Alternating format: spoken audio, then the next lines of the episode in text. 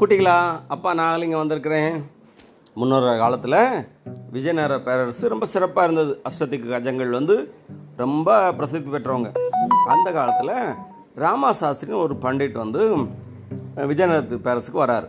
வந்து அங்கே இருக்கிற கவி கவிஞர்களோட போட்டி போட்டு ஜெயிக்க ஆசைப்படுறாரு. அரசர் சொல்கிறாரு நான் உங்கள் கவிஞர்களோட போட்டி போட தயாராக இருக்கேன். நான் உலகத்தில் பல இடங்களில் பல பரிசுகள் பெற்று வந்திருக்கேன். ஒருவேளை உங்காட்கள் ஜெயிச்சிட்டாங்கன்னு விவாதத்தில் என்னுடைய பரிசுலாம் அவங்களுக்கு தர விரும்புகிறேன் ஒரு நான் ஜெயிச்சேன்னா அவங்க டைட்டில்லாம் எனக்கு கொடுத்துடணும் அப்படிங்கிறாரு. ராஜாவும் ஒரு பத்து நாள் டைம் கொடுக்குங்கிறார். பத்து நாள் கழிச்சு போட்டி ஆரம்பிக்குது. அஷ்டத்துக்கு கஜங்கள் திணறாங்க. என்ன கேள்வி? வேதமாக இருந்தாலும் சரி எதுவாக இருந்தாலும் சரி டக்கு டக்குன்னு லாஜிக்காக இருந்தாலும் சரி எப்பிக்காக இருந்தாலும் சரி எதுவும் டக்கு டக்குன்னு ராமசாஸ்திரி பதில் சொல்கிறாரு அசத்தி கஜங்கள் திணறாங்க.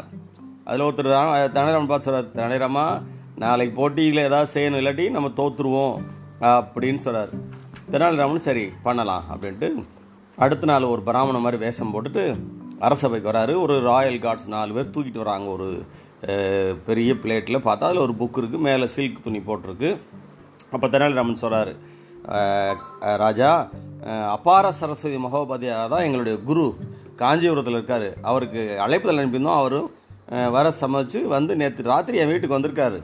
அவர் திலக்காக்ஷ மகிஷா பந்தனம்னு ஒரு மிகப்பெரிய புத்தகத்தை புராணத்தை எழுதியிருக்காரு. அது ஒரே நேரத்தில் நாகேந்திரன் ஹனுமந்தா பிரகஸ்பதி பிரம்மா எல்லாம் ஒரே நேரத்தில் படித்தாங்கன்னு சொல்லுவாங்க. அந்தளவுக்கு ஒரு சிறந்த புத்தகம் அது. நீங்கள் அவருக்கு அலங்கரிக்கப்பட்ட பல்லக்கு அனுப்புனீங்கன்னா அவர் வர தயாராக இருக்கார். அப்படின்னோடனே உடனே ராஜா போங்க உடனே போய் அந்த அபார சரஸ்வதி மகாவதியை கூட்டுவாங்கங்கிறார் இதை கேட்ட உடனே ராமசாஸ்திரியோட சீடர்கள்லாம் நேராக ஓடி போய் அவர்கிட்ட இப்படி சொல்கிறாங்க இப்போ அரசவையில் பேசிக்கிறாங்க அப்படிங்கிறாங்க. அப்போ அவர் கேட்குறாரு திலக்காக்ஷ மகா மகிஷா பந்தனமா நான் இது கேள்விப்பட்டதே இல்லையே. நிஜமாவே அபார சரஸ்வதி மகோதயா வரப்போறாரா? ஒருவேளை அதால் என்னை தோக்கடிச்சா என்ன அவர் ஓடியே போயிடுறாரு.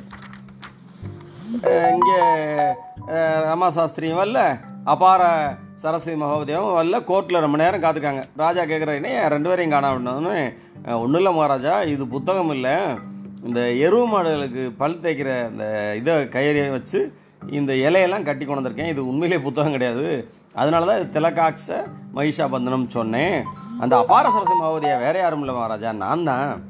அப்படின்னோடனே ராஜா ரொம்ப சந்தோஷப்பட்டு நம்மால் தெனாலிராமனை பல்லக்கில் வச்சு ஒரு சுற்று சுற்றிட்டு வாங்க அப்படிங்கிறாரு. ஜ நகர் முழுவதும் தெல்லராமன் தெனாலிராமன் வந்து பல்லக்கில் வளம் வராரு. இன்னொரு நாள் இன்னொரு கதையோட அப்பா வந்து உங்களை சந்திக்கிறேன். அதுவரை நன்றி வணக்கம்.